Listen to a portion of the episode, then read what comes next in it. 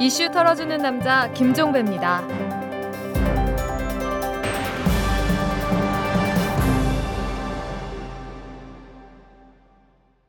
4월 26일 목요일에 보내드리는 이탈남입니다. 미국에서 광우병소가 발생했는데도 정부가 수입을 중단하지 않기로 했습니다. 통상 마찰 등을 우려해서 수입 중단 조치는 취하지 않고 검역만 강화한다 이렇게 밝혔는데요. 정부의 이런 대책이 얼마나 말이 안 되는 것인지는 길게 풀 필요가 없습니다. 기준이 있습니다. 2008년 미국산 쇠고기 수입 논란이 거셀 때 정부가 약속한 내용이 그 기준입니다. 정부는 2008년 5월 8일자 주요 일간지에 광고를 실어서 이렇게 약속했습니다. 미국에서 광우병이 발견되면 첫째, 즉각 수입을 중단하고 둘째, 이미 수입된 쇠고기를 전수조사하고 셋째, 검역단을 파견해서 현지 실사를 하고 넷째 학교 및 군대 급식을 중지하겠다 이렇게 선언을 했습니다. 5천만 국민을 상대로 이렇게 철석같이 약속했던 정부가 안면을 몰수했습니다. 다른 말로 바꾸면 국민을 희롱했습니다. 국민을 갖고 논 것이죠.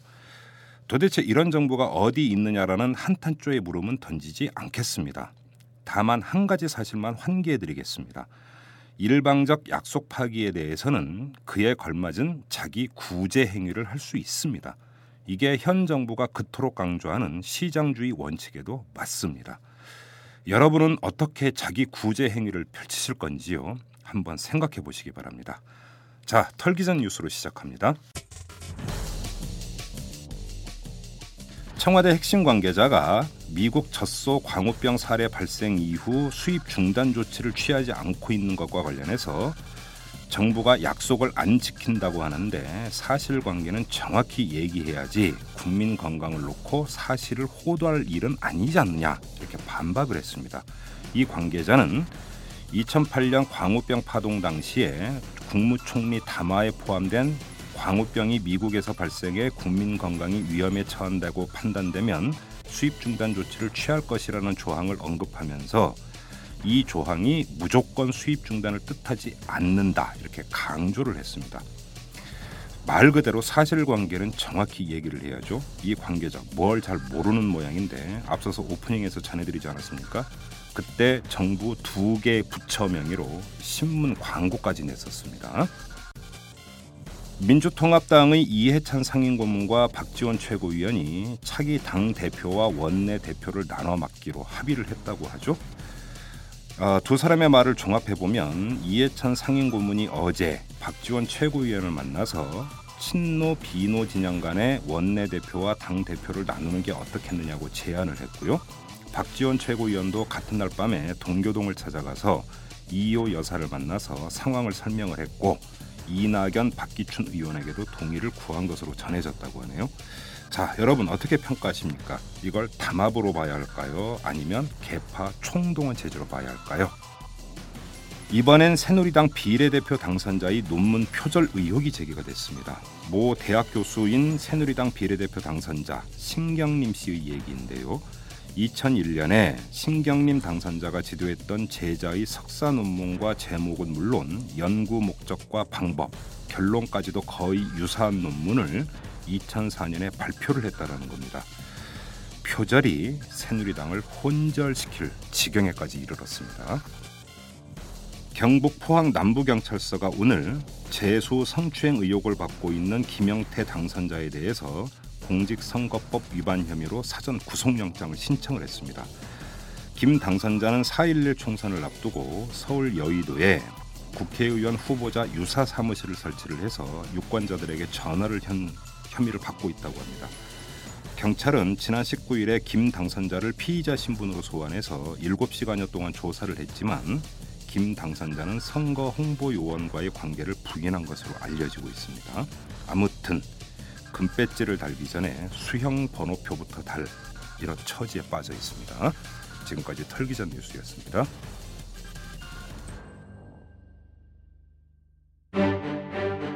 보고 싶은 것만 볼 것인가? 진실을 똑바로 볼 것인가?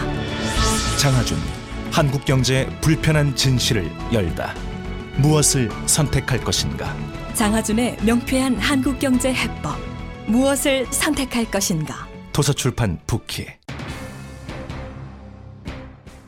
이명박 대통령께서는 불법 사찰에 대해 알고 있는 모든 것을 국민께 밝혀주시기를 바랍니다. 여야 원내대표는 특검에 합의해서 특검을 실시할 수 있는 준비를 맞추시기 바랍니다.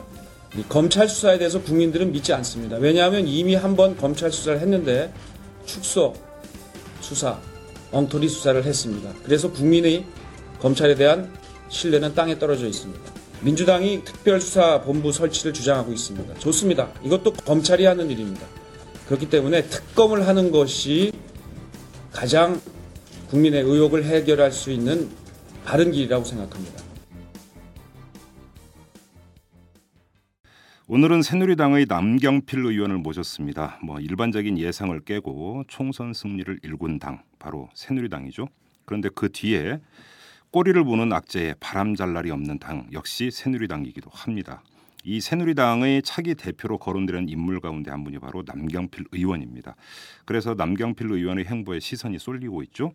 이 더불어 여당 의원이면서도 정부에 의해서 불법 사찰을 당한 장본인이기도 합니다. 그래서 저희 이털남이 줄기차게 털어온 이 민간인 불법 사찰과 증거인멸 사건에 대해서 할 말이 많은 분이기도 하죠. 오늘은 이 두 주제를 중심으로 남경필 의원의 입장과 견해를 들어보도록 하겠습니다. 자, 의원님 어서 오십시오. 네, 안녕하십니까? 네. 당선부터 축하드리겠습니다. 이제 오선 의원이 되시는 겁니까? 네, 어원 오선이 됐습니다. 그러면 이제 당 대표가 아니라 국회의장으로 가셔도 될 것 같은데요. 낸시 펠로시 같은 의장이면 한번 해볼 생각이 있습니다. 어, 그 소신 있게. 네, 어, 될까요, 근데 그게? 아직은 좀 아닌 것 같습니다. 그럼 의장에는 뜻이 없으신 거고요. 예, 일단 그 당내 문제를 여쭙기 전에 사찰 문제부터 좀 그 여쭙으면 좋겠는데 저희 이탈남이 3월부터 한 그 40일 동안 네, 이 이제 불법 사찰 중에서 이제 증거인멸 부분을 계속 이제 집중적으로 털어왔어요. 그래서 네. 여러 가지 이제 그 뭐 검찰 재수사까지 갔는데 네. 지금 검찰 수사가 진행이 되고 있습니다만은 여러 가지 평이 나오고 있습니다. 의원님께서는 어떻게 평가를 하십니까? 지금까지 진행된 재수사를 놓고 보면. 별로 기대를 안 했기 때문에 네. 뭐 그 기대 안 한 수준으로 가고 있지 않나 이런 생각이. 왜 기대를 안 하셨어요? 애당초에 그때 잘했으면 예. 여기까지 안 왔을 텐데 음. 어, 그렇게 많이 달라졌을까요? 검찰이 예. 별로 달라진 게 없다. 정권 말이라는 게 이제 조금 달라진 상황이기 때문에 거기에 좀 기대를 걸어봅니다. 그래요. 근데 지금 저희 이탈남이 이제 계속 그 취재하고 그다음에 공개한 내용을 보면 이 증거인멸 사건 물론 불법 사찰 사건까지 포함을 해서 네. 몸통은 청와대라고 보지 않을 수 없는 그런 네. 결론에 도달을 했는데 의원님도 같은 분석을 하고 계십니까? 음, 권력이죠. 분명한 권력입니다. 네. 근데 그게 청와대일지 네. 청와대의 어떤 사조직일지는 자, 저는 아직 잘 파악을 못하겠습니다. 그러니까 이제 공적 라인에 의해서 이루어진 거냐 아니면 이른바 이제 그 이영호라든지 이런 사적 라인에 의해서 이루어진 거냐. 네. 근데 이제 그 왜 제가 여쭤보냐면 민정수석실에서 전방위로 개입한 게 지금 여러 가지 증언이 나왔기 때문에 여쭤보는 거거든요. 그러니까 이제 그런 거예요. 어, 우리 MB 정부 들어서 일어났던 여러 가지 일들이 그 특정 권력을 쥐인 사람들이 그 네. 권력을 유지하기 위해서 벌릴 일들이 참 많습니다. 예. 근데 그게 다 대통령을 중심으로 한 진짜 이 청와대라고 속칭되는 이 정권 전체냐 아니면 그것을 유지하기 위해서 일부 장악하고 있던 사람들이냐 음. 이 부분은 어, 저는 오히려 지금 후자에 가깝다고 생각을 합니다. 예. 어, 그래서 이 예를 들면 민정수석실도 그런 사람들이 그 안에 있을 수 있거든요. 음. 예를 들면 그런 사적인 횡적인 그 클럽에 네. 의해서 저지러질 가능성도 있다. 저는 음. 이렇게 봅니다. 그래요. 뭐 이제 지나간 일은 이 정도로 하고 이제 앞으로가 문제인데 네. 지금 의원님께서는 검찰의 재수사 별로 솔직히 기대하지 않았다. 네. 그리고 그 기대하지 않은 수준으로 가고 있는 것 같다라고 말씀을 하셨는데 네. 검찰 재수사가 한 5월쯤에 끝날 거다는 지금 이야기가 검찰청에서 흘러나오고 있는데 네. 만약에 그 실체적 진실이 완전히 규명되지 못했다라고 한다면 역시 특검으로 가야 된다고 보십니까 그러면? 네, 특검 국정조사 다 열려 있고요. 네. 어, 어느 게 더 이 진실 규명에 그 적합한지 판단해서 음. 19대 국회 열리면 바로 합의 가능하지 않겠습니까? 그런데 이제 총선 과정에서 이제 약간의 정치 공방이 있었습니다. 그러니까 네. 노무현 정부 때의 사찰까지를 포괄하는 특검이냐 네. 아니냐 이 논란이 있었거든요. 이제 그거는 선거 국면이니까 그랬다고 치고 네. 지금 이제 선거가 끝난 마당이니까 특검의 수사 범위를 어디로 한정을 해야 된다고 보십니까? 근데 그건 이제 그야말로 이제 이 여야 협상의 문제가 될 거고요. 네. 이제 검토를 해봐야겠죠. 그때 예. 폭로된 자료들의 내용이나 네. 이런 것들을 봐서 이건 그뭐 어느 쪽을 한정할 필요가 없고 그 내용에 따라서는 다 할 수도 있는 거고 네. 또 한쪽만 할 수 있는 거고 그거는 지금 예단할 필요는 없다고 봅니다. 그래요. 근데 이제 특검 이야기 이제 껄핏하면 사실은 정치권에서 나오는 게 특검인데 네. 그 최근 들어서 특검이 소기의 성과를 낸 적이 없었어요, 사실. 네. 냉정하게 평가를 해서 결국은 특검 같은 경우는 특별 검사가 어느 정도의 의지를 가지고 뒤지느냐에 따라서 달라지는데 그렇죠. 이 특별 검사의 임명에 좀 문제가 있는 것 아니냐 네. 이런 지적이 많았어요. 그러니까 명색은 특검이지만 사실은 내용은 빈 껍데기인 경우가 많았다. 네. 이러면 특검 가봤자 소용없는 거 아닙니까?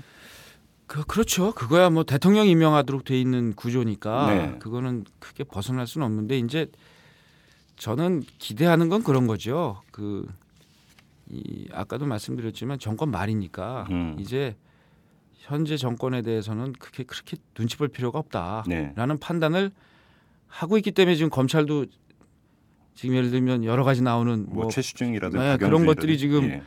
터져 나오는 이유 아니겠어요? 네. 뭐그 연전선상에서 보자면 어, 특검도 화이팅 할 수 있지 않을까 어, 그런 그래요? 기대합니다. 예.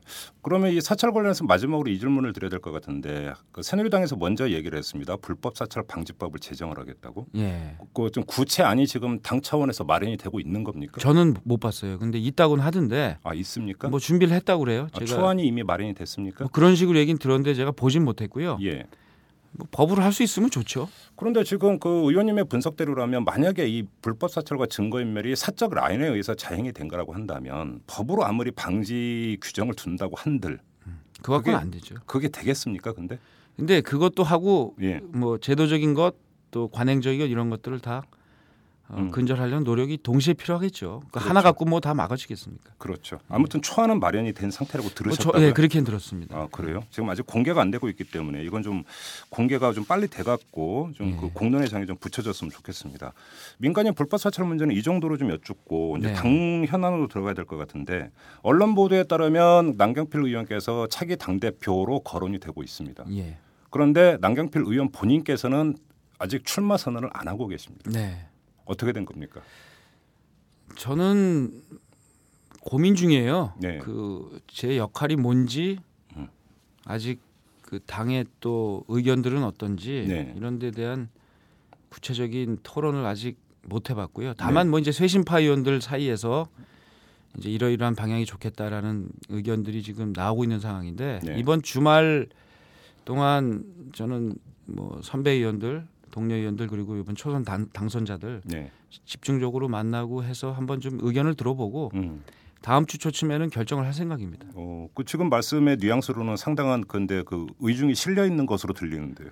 근데 뭐 당 대표, 원내 대표 어, 또 아무것도 안 하는 것 이거 다 열어놓은 상황으로 가겠습니다. 그래요. 예. 근데 지금 당장 그 이제 불거진 현안이 이른바 리스트 파문 아니겠습니까? 친박계 안에서 이제 만들었다는 그래 차기 당 대표는 아무개, 예. 원내 대표는 아무개. 박근혜 위원장 같은 경우 물론 어제 그 진화에 나섰습니다. 네. 부인을 했고. 그런데 이 문제를 두고 남경필 의원을 비롯한 쇄신파 의원들이 모여서 대책도 논의한 것으로 보도가 네, 나왔는데 맞습니다. 남경필 의원께서는 이 리스트 박근혜 위원장은 부인했는데 어떻게 실체를 파악하고 계십니까?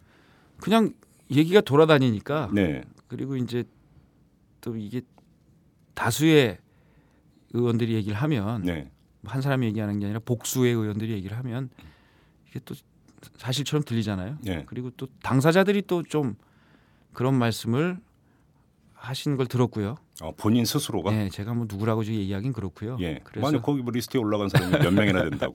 예. 그래서 본인 얘기보다는 또 뭐 아 이건 이쪽은 저렇게 했대더라 뭐 이런 식의 음흠. 그 얘기들을 제가 들어서 아 이건 상당히 그 실체가 있는 거구나 하는 판단을 했죠. 예. 그런데 좀 이제 그 까놓고 이야기해서 새누리당의 그 개파가 존재하는 것은 엄연한 사실이고.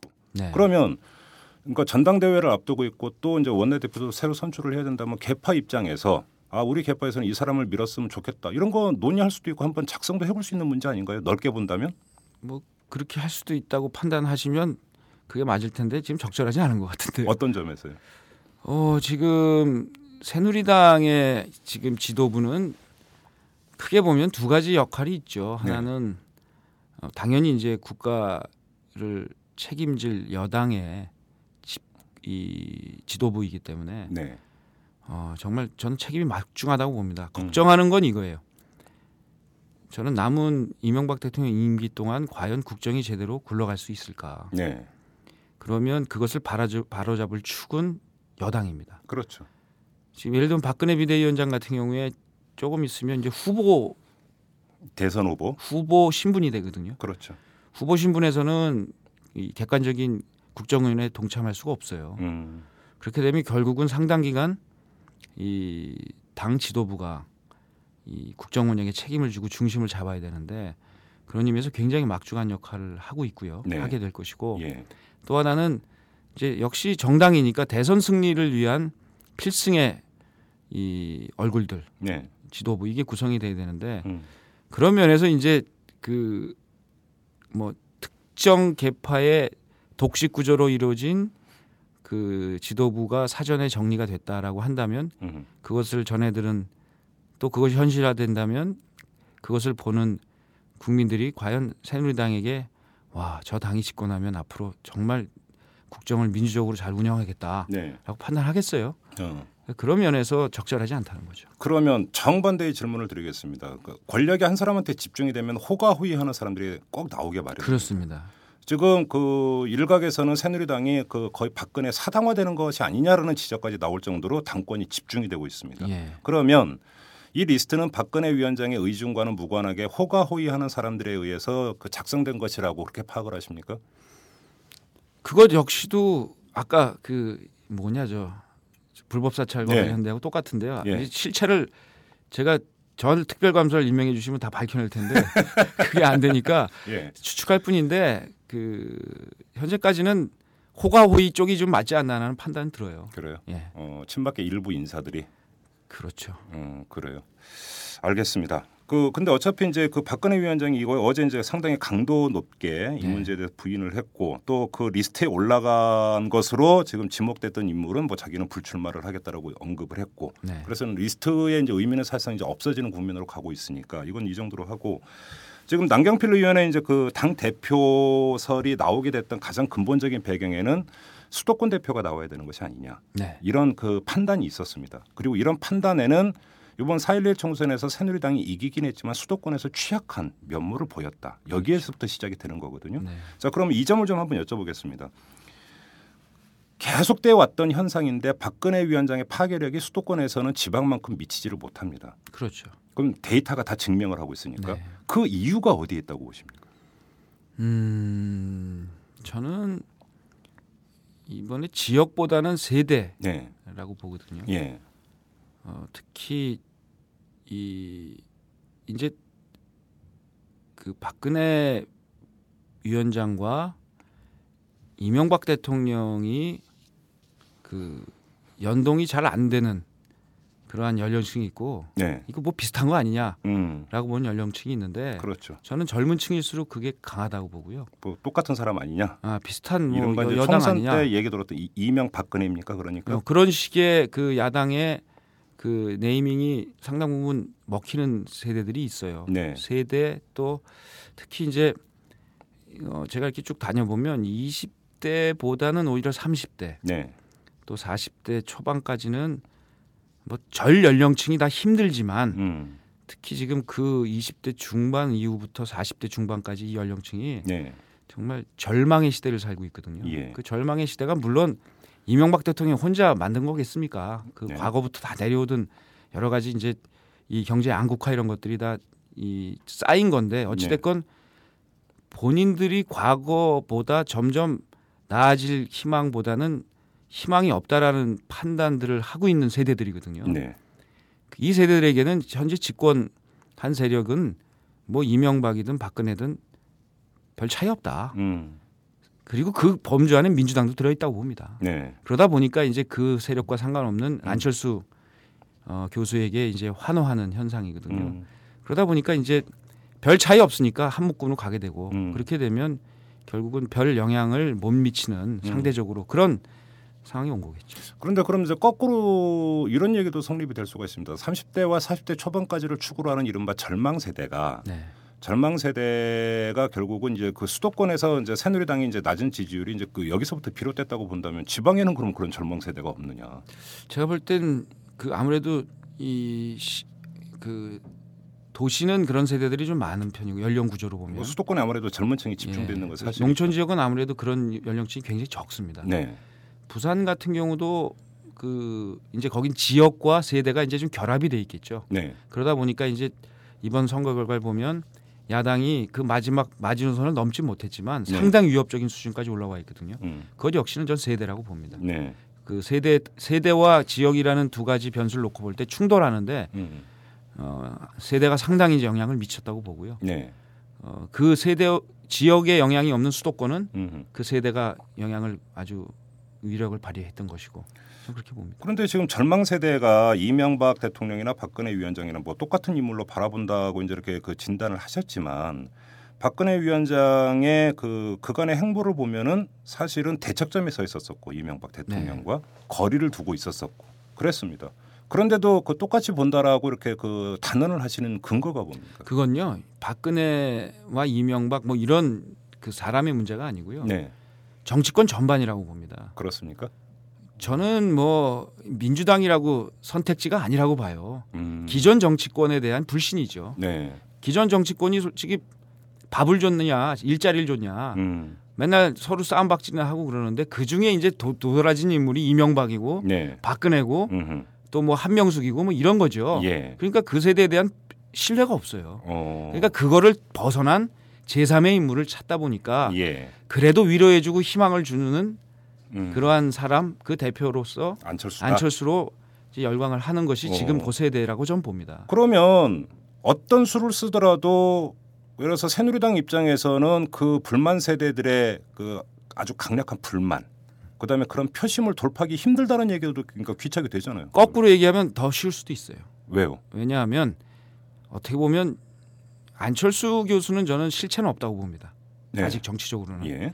그렇다면 민주당이나 한, 새누리당이나 지금 제로 베이스라고 생각해요. 음. 그 제로 베이스에서 네. 작은 거라도 이 정말 피부에 와닿는 것들을 약속하고 해결해 나가는 모습을 보여주면 예. 피부에 와닿는 거죠. 예.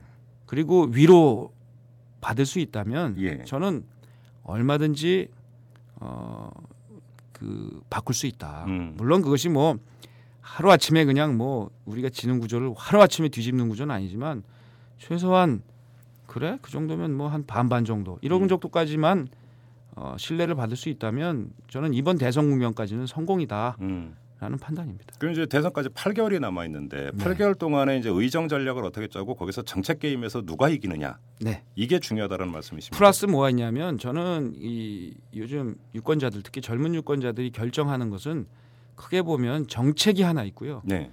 그 정당이 보여준 행동 양식이 있습니다. 그렇죠. 그 두 가지가 굉장히 중요하다고 보거든요. 예. 그래서 어, 국회에서의 행, 행동 양식이 굉장히 중요해요. 음. 그래서 정책을 해나가는 게 1번이고요. 네. 아울러 힘으로 밀어붙인다든지 네. 또뭐 조급하게 소통 안 하고 간다든지 음. 또 너무 뭐 고루해 보인다든지 음. 이런 것들이 복합돼서 그동안 한나라당이라는 당에 대한 이미지를 고착화시켰던 거거든요. 근데 그 말씀 나왔으니까 몸싸움 방지법이 이제 최근에 이제 논란이 됐는데 해야죠. 한나라당, 그러니까 새누리당이 입장을 번복하지 않았습니까? 총선 이기고 나서 아니 뭐 그거는 민주당도 뭐 비슷한 입장인데요. 예. 자기네들도 하기 전에는 또 일당 될까 봐 좀 그 좀 이 뭐라 그러나 합의 잘 안 해주고 그래서 그거는 야당이나 여당이나 서로 손가락질 할 일은 아니라고 봅니다. 쌤쌤입니까? 쌤쌤입니까? 똑같아요. 똑같은데 예. 해야죠. 아무튼 뭐 오늘 보도로 보면 이제 일단 잠정 합의까지는 갔다고 하니까 네. 뭐 이제 다행스러운 일이기는 합니다만은 그런데 지금 그 이제 고루하다라는 표현을 쓰셨는데 이제 그 얘기가 중요한 게 20, 30대 네. 20, 30대 같은 경우 사실 이제 지방에 가면 박근혜 위원장이 위력을 발휘하는 그 이유 중에 하나는 박정희 향수. 네. 그러니까 지방으로 갈수록 상대적으로 이제 장년층 이상의 그 어르신들이 많으니까 당연히 박정희 향수가 있고 그것이 박근혜한테 투영된다 이런 분석이 많은데 네. 20, 30대는 사실은 박정희 대통령에 대해서 잘 모른다. 모르죠. 그러니까 투영되는 게 없다. 네. 이런 분석도 있습니다. 어, 오히려 만- 그런 점에서 박근혜 위원장이 박정희 향수라는 프리미엄을 얹고 가는 게 아니라 오히려 고루하다, 올드하다, 소통도 못한다, 이런 딱딱하다, 이런 이미지가 오히려 20, 30대한테 어필 못한다라는 분석도 있거든요. 그 그걸 이제 깨야죠. 근데 뭐 정확하게 지금 박근혜 위원장이 앞으로 남은 8개월 동안 해야 될 일들을 정확하게 말씀해 주신 거거든요. 근데 그게 쉽게 깨지겠습니까? 그게 일정의 이제 천성도 있고 그동안 살아온 어떤 인생에서 나오는 귀결인 측면도 있는데 그게 쉽게 깨지겠느냐? 음, 깨야죠. 깨야 깨야 이제 국가를 맡아서 지도자가 되고 통합을 할 수 있는 거 아니겠습니까? 그걸 해야 되는 게 이제 주어진 숙제이기 때문에 지금부터 대선은 지금 제로 베이스에서 스타트 네, 이게 정확한 표현이라고 봐요. 그래요. 그러면 자 이제 그 수도권 대표론으로 돌아가죠. 네. 남경필 의원께서 만약에 대표가 됐다.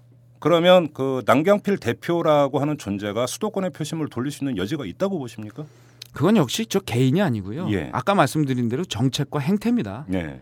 그래서 저는 꼭 당 대표뿐 아니라 원내 대표도 중요하다고 봐요. 음. 이게 어느 쪽에서도 그 이 이게 수레바퀴가 양 수레바퀴가 같이 굴러가줘야 되거든요. 네. 그러니까 일단 좀 얼굴은 제가 고루하게 안 생겼으니까 오히려 지금 뭐 그 무게가 떨어진다 뭐 어. 이런 무게는 사실 제가 살, 이 운동을 열심히 해서 지금 무게는 얼마 안 나가는 건 사실입니다만 음. 그럴 정도로 이제 뭐 얼굴은 좀 그래도 이 고루해 보이지 않으니까 예. 거기다 이제 거기에 걸맞는 젊은 우리 세대들이 그 요구하는 그러한 행동을 해야 되죠. 예. 그리고 정책도 거기 따라가야 되죠. 예. 예를 들면 이제 경제민주화 같은 이러한 이슈와 있어서 새누리당이 결코 그 과거 한나라당 이명박 정부가 했던 것을 쫓아갈 이유가 없는 거죠. 음. 저 단호하게 거기에 대해서는 입장 정해서 가면 되고요. 불법 뭐 사찰이라든지 비리 문제라든지 음. 뭐 이런 거에 대해서 뭐 꺼리낄 게 없으니까 음. 이건 분명히 단절하고 가면서 국회에서 몸싸움 방지법 처리하고 음. 또뭐 힘으로 물어주지 않고 과반수 의석 가지고 하지 않는 이런 모습들을 쭉 보여 나가면 예. 저는 조금 조금 정책을 우리가 전, 전향적으로 가고 행동 양식을 잘 하면 뭐 새누리당이나 민주당이나 비슷하거든요. 그런 면에서 그러면 음. 저는 국가 운영운이라는 차원 예. 거기에 대한 안정감 음. 이런 거는 저는 새누리당이 훨씬 점수를 더 많이 얻을 수 있다고 판단합니다. 그런데 좀 약간 삐딱선을 타면 네. 그나 앞으로 잘할게 해가지고 믿는 사람 거의 없어요. 그 그렇죠. 사람의 이제 그 이전의 행적을 보아하건데 뭐 그게 이제 공수표일 것이다 네. 이런 식으로 불신을 이제 그 바탕에 깔고 이제 접근하는 경우가 많은데 네. 아무리 경제민주화 외치고 이런다 하더라도 입법으로 곧장 그러니까 귀결되고 또 거기에 그러니까 선도적으로 움직이지 않은 이상은 진정성을 내보일 수가 없는 거죠. 그건 믿어줄 수 맞습니다. 없다라고 하는 것이고. 맞고요. 그래서 이제 남경필 같은 사람이 당에 또는 국회에 뭔가 책임을 맡고 하면 예. 저는 뭐 그동안 별로 계속 비주류 있다 보니까 음. 과실은 지금 이렇게 이뤄낸 게 없지만 주장해 온 거는 선명하게 해왔거든요. 음. 그 주장대로 가겠습니다. 어, 지금 이 대표 경선 유세를 듣는 기분. 지금 말씀하신 건. 좋네요. 아 그럼 뭐 이미 근데 뭐, 여기 우리 새누리당 당원들이 별로 없을 것 같은데. 뭐 이 대표 출마 쪽으로 상당히 기울어지신 듯한 느낌을 아니에요. 계속 국회도 굉장히 지금 중요합니다. 계속 받고 있습니다. 아무튼 그러면 그 이제 정책 행보를 확실하게 보이고 그다음에 그 18대 국회에서 한나라당이 보여줬던 독선, 독주, 네. 일방주의 네. 이런 것들을 하지 않으면 이 30대도 충분히 설득할 수 있다. 그럼요. 저 이렇게 이제 그 낙관을 하고 계시는 거네요. 낙관이 아니라 자기 최면이죠. 자기 최면, 네. 자기 하겠다는 최면, 자기 약속과 최면입니다. 자기 최면입니까? 네. 아니 그렇게 갈 겁니다. 가야 네. 됩니다. 물론 우리나라 국민들은 선거 결과만 놓고 보면 야 어떻게 저렇게 각본을 짜도 저렇게는 못 짤 텐데 아주 절묘한 결과를 끄집어낼 만큼 아주 현명한 국민들입니다. 그런데 또 과정에서만 보면 정책 이런 것도 있지만 또 중요한 것은 이미지에 네. 또 많이 그 쏠리기도 하는 게 엄연한 사실입니다. 근데 그런 점에서 새누리당은 정말 고루하다. 이른바 꼰대 정당이라는 말 들어보셨습니까? 들어봤죠. 꼰대 정당이라는 거 젊은 층은 새누리당을 꼰대 정당으로 바라보고 있습니다. 민주당도 마찬가지예요. 아, 자꾸 꼰대 얘기- 아니 아니 진짜로 꼰대 주니어 뭐 이 정도 되겠죠. 아니 왜냐하면 지금 예. 기존 정치권은 가르치려고 하거든요. 음, 그러니까 꼰대 정당이라는 얘기를 듣는데 네. 그거는 별 차이가 없다고 보고요. 저는 20대에서 30대, 40대 여기에 우리의 그 우리가 겨, 이 사- 경쟁해야 될 상대는 민주당이라고 판가를 안 하거든요. 그러면요. 그거는 기존 정치권에 신물이 난 음, 그동안 약속만 하고 지키지 않아, 않아 서 열받은 네. 그리고 점점 내 인생은 왜 우리 형들 삼촌보다 왜 더 각박해지고 못 사느냐 음, 라는데 그러면서 희망이 없다라는데 열받은 사람들은 음. 별 차이가 없어요. 그러니까 예. 저는 그 새누리당만 꼰대 정당이 아니라 정치권이 지금 꼰대 정치권이죠. 예. 그걸 어떻게 혁파해 나가느냐의 문제. 음, 그러면 새누리당이냐 민주당이냐 당은 빼버리고 네. 인물로 갑시다. 예. 박근혜 대 안철수라고 만약에 가정을 했을 때, 네. 그 지금 그 이미지 싸움에서 박근혜 위원장은 아주 현저하게 밀리고 있는 게 엄연한 사실 아닙니까? 그 연령층만 보면 그렇죠. 그 그렇지 박근혜 위원장이 갖고 있는 이미지는 지금 하- 장점으로 보자면 이 안정 안정감이죠. 국가 음. 운- 운영에 대한 안정감, 책임감, 네, 애국심 이런 게 이제 거꾸로 안철수 위원장 그런 거 없잖아요. 네. 뭐 안정감, 뭐 애국심 뭐 모르겠고 다만 또 거꾸로 얘기하면 안철수 그 이 교수가 갖고 있는 그런 공감, 네, 소통 예, 이런 거에 비해서 박근혜 위원장 은 현재 그런 면에서는 떨어지죠. 음, 지금은 그래서 저는 뭐 누가 우위에 있다라고 판단하지 않습니다. 요 팟캐스트 우리 이털남을 듣는 주 연령층에서는 떨어지는 건 분명하니까 제가 좀 자주 나와야 되겠는데. 그래요? 예. 아 자주 나오십시오. 네. 뭐 저희로서는 언제라도 문을 열고 기다리고 있겠습니다. 네. 그런데 그럼에도 불구하고 이제 그건 그 남경필 의원께서는 새누리당 소속이고 하시니까 당연히 그렇게 말씀을 하시겠지만 네. 여론조사 결과나 이런 것들을 보면은 이제 그 박근혜 대 안철수라고는 일대일 가상 대결만 놓고 보면 네. 그 조사의 평균치는 아주 박빙입니다만 네. 연령대별로 들어가면 상당한 차이가 납니다. 네, 맞습니다. 그게 엄연한 현실 아닙니까? 네. 그러면 그것이 제로 베이스에서 가는 게 아니라 이미 그 불균등 게임 아닙니까? 아니 그러니까 제 얘기는 전체 연령층을 놓고 봤을 때 네. 제로 베이스라는 거고요. 네. 지금 젊은층 우리 지금 이걸 청취하고 계실 분들에게는 지금 뭐 상당히 열세 있는 건 사실이죠. 음. 그러나 전체 대선 구도로 보면 지금 완전히 제로 베이스라고 저는 판단을 해요. 그러니까 사실 20, 30대의 인구 총합과 50대 이상의 인구 총합이 똑같더군요. 그러니까 예. 유권자 그렇습니다. 총수가 똑같고 40대가 결판내. 결국은 이제 40대가 결판을 낸다. 네. 이렇게 보는 건데 그럼 20, 30대 이른바 포섭 전략과 40대의 포섭 전략은 같은 궤를 탈, 탈 수밖에 없다고 보십니까? 다르죠. 어떤 점에서 다릅니까? 음, 큰 틀에선 같지만 예. 이제 40대는 제가 40대거든요. 네. 어, 변화에 대한 열망과 열정이 있음에 이, 이, 있- 이- 있는 동시에 예. 이제 가장으로서 이 뭐라는 책임감. 책임감 이런 예. 것들이 공존하는 세대고요. 그렇죠. 그래서 그 이 균형을 잡아주는 세대이기 때문에 네. 조금 20대와 40대 전략은 다르다고 봅니다. 근데 40대도 보니까 그 박근혜보다는 안철수 선호 현상이 뚜렷하던데요. 어, 요즘은 또 그렇진 않아요. 그래요? 요즘 최근에 데이터를 보면 예. 거의 좀 붙어 있어요. 그래요. 예. 그러면 정당 지지율이 최근에 이제 새누리당이 좀 높아졌거든요. 네, 그건 그렇죠. 이제 새누리당이 40대에서 조금 앞서게 나가던데 네. 제가 저도 이제 그 데이터를 매일 받아 보는데 최근에는 비슷한 아 그렇습니까? 예, 상황입니다. 어, 예. 워낙 여론조사가 많으니까. 저는 이제 리얼미터 여론조사를 매일 좀 받아 보는데 예, 그래요. 자, 그러면 그 이야기가 나온 김에 이제 대선 얘기가 나온 김에 요거 하나만 더 여쭤보겠습니다. 김문수 경기지사는 그 경선 출마를 선언을 했습니다. 네. 그 정몽준 의원도 선언을 했고 이재호 의원도 조만간 선언을 한다고 그러고 이른바 네. 친이계로 분류됐던 사람들 네. 이 사람들이 그 출마를 한다고 해서 국민적인 어떤 동의는 둘째치고 네. 당원과 선거인단에 과연 표를 얻을 수 있을까 회의적인 시각이 많은데 네. 어떻게 전망하십니까? 현재로 보면 절망적이죠. 그런데 왜 출마를 하고 할까요? 얼굴 알리려고 그런다고 어. 보기에는 그분들의 지명도가 그렇게 뭐 낮은 것도 아니고 저희도 국회의원 선거 하면요. 예 뭐 아주 박빙인 선거가 아니더라도 다 나와요. 다 나와요. 예, 될 줄 알고 나옵니다. 하긴 어떤 분이 그런 하더라고요. 우리나라 정치의 문제는 국민은 다 아는데 정작 정치인 본인 한 명만 모르는 경우에서 문제가 발생한다. 근데 또 그게 의외로 예. 그그 그러한 어떻게 보면 측면이 새로운 역사를 또 만드는 경우가 있죠. 아, 노무현 대통령 뭐 1%밖에 안 나오는 분인데 뭐. 어, 그러면 지금 새누리당 그 판에서 그게 가능하다고 보십니까?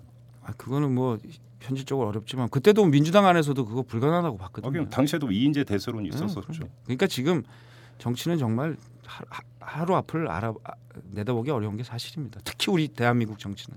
그래요. 어, 알겠습니다. 그 지금 당 만약에 이제 그 5월 15일에 전당대회가 열리고 여기서 당 대표가 선출이 되는데 네. 이 차기 당 지도부의 최대의 어떤 과제는 역시 경선 관리입니다. 네. 당연히 그렇게 되겠죠. 그런데 벌써 경선에 출마하고자 하는 사람 내지 출마한 사람들은 경선 룰을 갖고 싸우고 있습니다. 네. 어떻게 정리돼야 된다고 보십니까? 음 이제 다 의견들을 말씀하셨어요. 네, 그래서 이제 선수들은 더 이상 룰에 대해서는 언급 안 하시는 게 좋겠다. 음. 이 정도 하셨으면 의견 개진은 충분히 되셨고 네.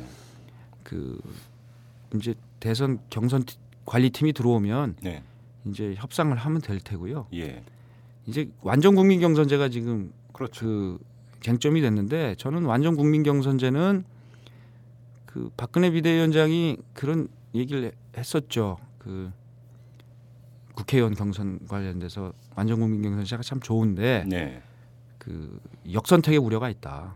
그러니까 이제 그 민주당이나 이쪽에서 예. 자기들한테 유리한 사람을 밀어주는 그건 가능성이 있어요. 그래서 같은 날 동시에 하는 게 필요하다. 저도 오픈 프라이머리를 지금까지 주장하고 있는 사람인데 오픈 네. 프라이머리에 약점이 몇 개 있습니다. 동원 음. 경선 가능성하고 예. 그다음에 이제 역선택 가능성이 있어요. 예. 이것을 일거에 해결하는 방법이 국가가 선관위가 이 관리해서 하루에 여야가 같이 치르는 게 방법이거든요. 네. 그러면 수- 투표율이 올라가고 음흠. 일 1인 2표 중복 투표를 못 하게 하면 네. 아무리 역선택보다는 자기 지지자를 쩍 찍으러 들어가지 역선택하러 자기 투표권을 버리고 가진 않거든요. 음. 그래서 저는 와- 완전 국민 경선제를 한다면 네. 이번 대선에서도 예. 여야가 합의해서 예. 같은 날 한다면 예. 그거는 역선택의 가능성이 현저히 없어지기 때문에 음흠. 그것을 한번 고려해 볼 수 있다는 판단입니다. 그래요. 그런데 이 경선룰 이제 협상 과정이라든지 경선 과정이 또 얼마나 뜨거워지느냐에 따라서 얘기가 많이 달라지긴 하겠지만 네. 그것이 친이계가 다시 똘똘 뭉치면서 경선 불복이라든지 떨어져 나간다든지 이럴 가능성은 아예 없다고 보십니까? 그걸 아예 없도록 만드는 게 이제 그 경선 관리팀이 해야 될 일이죠. 물론이죠, 그러니까. 어느 쪽 편을 들면 예. 그 화가 나니까 네. 그 화 치민 상태에서 무슨 짓 저질지 모르는 게 이게 사람 심리인데 네. 그렇지 않도록 음. 그이 심판들이 잘 해야죠. 근데 이제 그런 문제를 떠나서 그간의 어떤 친이계와 친박계의 어떤 이 개파 간 관계를 볼 때 경선 이후에 과연 공존이 가능하겠느냐라고 하는 이 문제 때문에 이제 그 그런 우, 저기 뭐냐면 전망을 하고 내지 예측을 하는 경우가 아주 조심스럽게 나오기 때문에 여쭤보는 거죠. 경선 관리 여하는 상관없이. 저는 뭐 그러면 나가실 분이 누가 있어요? 없다고 보십니까? 전 별로 없는 것 같은데. 그래요? 아니 뭐 진짜 현저하게 무슨 저기 뭐야 살짝 밀었는데 페널티킥 주고 음. 저기 금박까지서 밀었는데 페널티킥 주고 퇴장시키고 이러면은 네. 열받아서 진짜 집단 퇴장할지 몰라도 음. 그렇게 하지 않으면 네. 심판이 공정하게 보면 저는 그럴 명분은 없다고 봅니다. 그래요? 그리고 그렇게 그런 상황 속에서 탈당하는 거는 뭐 개인적인 아마 결단 또는 돌출 행동이 될 것 같은데요. 음, 그래요. 그리고 또 하나 그러면 지금 총선 결과의 정당 득표율만 놓고 보면 거의 그 차이가 없을 정도로 진영으로 놓고 보면 예. 보수 대 진보로 놓고 보면 결국은 대선이 박빙 게임으로 만약에 간다고 한다면 네. 보수 대연합 필요성이 더 제기가 될 수가 있습니다. 이 점은 어떻게 생각하십니까? 보수 지금 대연합한 거 아니에요 벌써? 아니 뭐 예를. 예를 들어서 뭐 자유선진당도 있고 그건 뭐 나중 문제죠. 나중 문제입니까? 별로 예. 고려 대상이 아닙니까? 아니 뭐 힘 합해야죠. 야, 그래요? 합하는데 예. 지금 당장 우선 과제로 올려서 오늘 이탈하면서 할 얘기할 얘기는 아닌 것 같아. 그래요. 예. 어, 하긴 뭐 그렇죠. 예. 그 문제는 뭐 나중에라도 이제 얘기할 수 있는 부분이고.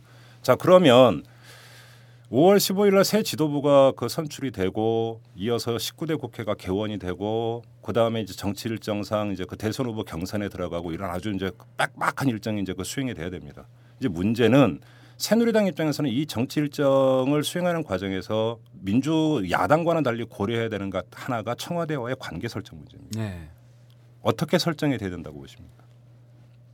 그냥 그냥- 조용히 이제 그 뒷정리를 해야 된다고 보십니까 청와대는 더 이상 일 벌리지 말고 뭐 그런 거 있잖아요. 가까이 하기엔 너무 먼 당신 뭐 이런 거 있잖아요. 예 그 정도면 좋지 않나요? 그래요 아니 좀 네. 구체적으로 풀어줘 그건 너무 추상적이잖아요 아니 뭐 대통령이 그동안 했던 추진했던 일 중에 의미 있는 일도 많이 있죠. 네. 그런 거를 당연히 그 마무리를 잘 해야 될 테고 예 아까 말씀드린 대로 저는 걱정이 지금 나오고 있는 비리 이런 것들이 이걸로 끝나지 않을 거라고 봅니다. 그게 사실은 관건이죠 예, 불법 사찰 문제도 제대로만 조- 조사하면 네 하여튼 그냥 완전히 고, 고구마 줄처럼 줄줄이 따라 올라 따라 올라오고 그렇게 되면 과연 진실 캐는 건 좋은데 국정운영이 제대로 될 거냐? 네 그럴 때 정말 여당이 중요하거든요. 그러니까 그 뒤치다거리 하다가 이제 벌장 다 볼 수도 있다라는 말씀 뒤치다거리 해야죠. 그걸 또 국민들이 감동한다고 봅니다. 그거 내팽개치고 그 어렵게 됐는데 야 네. 뭐 저기다가 이, 괜히 손 담궜다가는 구정물 뒤집어 쓴다 하고 빠지면 그건 네. 저는 여당의 자세가 아니라고 보고요. 네. 그 뒤치다거리는 해 가되 네. 그 뒤치다거리가 무서워서 구정물을 감추는 안 된다. 음. 그거는 다 이 짜내듯이 짜내 가지고 그것까지 포함해서 책임지고 가야 된다고 보고요. 네. 어, 그래서 저는 비리와 비리에 대해서는 철저하게 다 밝히겠다는 하나도 뭐 청와대나 이 권력을 감추는데 요만큼도 편들서는 안, 된- 안 된다. 그리고 그간에 정책적으로 잘못된 부분, 방향이 잘못된 것은 이번 정기국회를 통해서 어, 바꿔나간다. 음. 그리고 꼭 해야 될 일들은 협조해서 한다. 음. 이렇게 가는 게 저는 새누리당이 가야 될 방향이라고 봅니다. 그런데 일각에서는 이런 분석도 있습니다. 지금 총선이 끝나자마자 최시중 전 방송통신위원장, 박영준 전 차관, 네. 이상득 의원 거기다가 뭐 내곡동 사저 문제까지 이제 그 반년 동안 묵히다가 시작이 됐고 물론 오늘 보도를 보면은 뭐 대통령 아들을 서면 조사했다고 하더군요. 뭐 이런 것들이 그동안 제기되었던 각종 비리가 왜 갑자기 한꺼번에 떨이식으로 검찰에서 일괄적으로 수사가 진행이 되느냐. 이것이 결국은 박근혜 위원장 앞길을 닦아주기 위한 거다. 왜냐하면 박근혜 위원장 입장에서 볼 때 악재가 될 수 있는 것들을 최대한 그 총 그러니까 대선 투표일 직전이 아니라 시간차를 두고 최대한 빨리 정리를 해줌으로써 박근혜 위원장의 앞에 레드 카펫을 깔기 위한 것이다. 그래서 이것도 정치 수사다 이런 분석도 있던데. 뭐 그럴 수 있겠네요. 뭐 그 총선 끝나고 네, 대선에서 가장 먼 시기가 지금이 가장 적기다. 그렇죠. 검찰이 뭐 나름 그렇, 그렇다면 나름 머리를 쓴 건데 네. 근데 검찰이 꼭 한 게 그동안 도움이 안 되던데 별로. 아, 그러니까 이 수사가 끝까지 네. 다 털지 않을 것이다 이런 말씀이신 거죠. 아니 그, 그런 것도 있고 뭐 이렇게 팍뭐 머리 짜갖고 하는 게 결국은 오히려 저희 내부에서는 검찰이 혹시 저 민주당 선대위원장들 아니냐 이런 얘기 했었어요. 엑스맨이라고 보시면 네, 엑스맨. 그런 어떤 어떤 점에서요? 아니 뭐 뭐 한명숙 대표 뭐 아. 해가지고는 뭐 수사 헛발질한 거 말씀하시는 네, 겁니까? 네. 음, 저는 뭐 그걸 그렇게 디자인해가지고 할 만큼 능력이나 있는지 모르겠는데 하여튼 네. 뭐 그런 분석을 할 수도 있겠지만 저는 그런 식으로 뭐 디자인해서 할 상황은 아니라고 봅니다. 저는 하여튼 간 김에 그냥 다 털었으면 좋겠어요. 간 김에. 네. 근데 만약에 검찰이 다 털지 못하고 오히려 그것이 정치 문제가 되어버리면 네, 오히려 이제 긁어부스럼이 되는 거 아니겠습니까? 그렇죠. 그때는 그 새누리당이 정치적인 해법을 내놔야 될 거 아닙니까? 그건 이제 그때 가서 거기에 맞는. 근데 강구할 해야죠. 수 있는 해법이 뭐가 있습니까? 국회 차원에서 할 수 있는 게그 연구해 볼게요. 그것도 뭐 국정조사 아니면 특검입니까 또? 그거 말고 또 뭐 있죠? 그러게요. 그래서 여쭤보는 겁니다. 네. 제 창의성에는 한계가 있기 때문에 고민해 보겠습니다. 그래요. 음. 아무튼 그 올해 이 문제는 다 정리를 하고 가는 게 맞다 이런 말씀이신 거고. 그렇습니다. 알겠습니다. 자 이제 마무리를 해야 될 것 같은데요. 그 지금 계속 이제 그 남경필 의원께서 말씀하신 뉘앙스를 보면은 당 대표 출마 쪽으로 많이 기울어지신 것 같은데. 꼭 그렇지 않습니다. 뭐 아까 뭐 거의 유세 비슷하게 말씀하시던데. 아 이건 뭐 제가 당을 대표해서 나와서 하는 얘기이기 때문에. 그러면 주말에 최종 결심을 하시는 겁니까?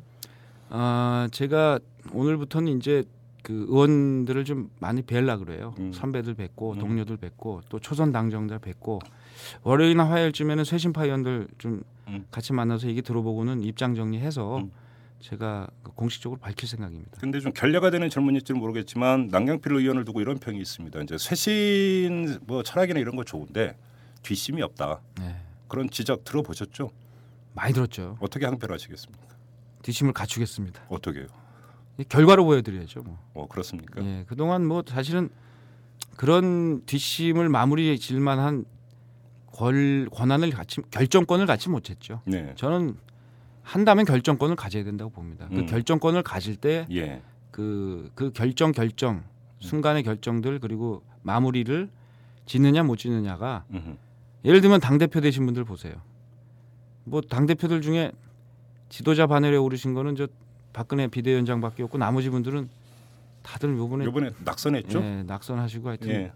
그것 엉터리로 하면 그렇게 됩니다. 오, 할 거면 제대로 하겠다 이런 말씀이신가요? 그렇습니다. 예. 근데 친박계에 포위된 상태에서 제대로 하시겠습니까? 만약에 대표가 된다고 가정하면 음, 좀 그거는 각오가 단단히 필요하겠죠. 아, 그건 이제 각오의 문제도 있지만 현실의 문제도 있을 겁니다. 네, 잘 고, 고려하겠습니다. 알겠습니다. 자, 이 정도로 마무리하겠습니다. 오늘 말씀 고맙습니다. 네, 감사합니다. 오마이뉴스 대표 오연호입니다. 이슈 털어주는 남자 이털남 마음에 드시나요? 응원하는 방법이 여기 있습니다. 이털남을 만들고 있는 오마이뉴스의 10만인 클럽 회원이 되어 주십시오. 한 달에 만 원으로 참 언론을 키워가는 기쁨을 누리실 겁니다. 오마이뉴스 메인면 왼쪽 상단에 있는 10만인 클럽 버튼을 누르시고 직접 회원으로 가입하시거나 733-5505로 전화 주시면 담당 직원이 안내해 드립니다. 여러분께서 이털남과 오마이뉴스의 배우가 되어 주십시오.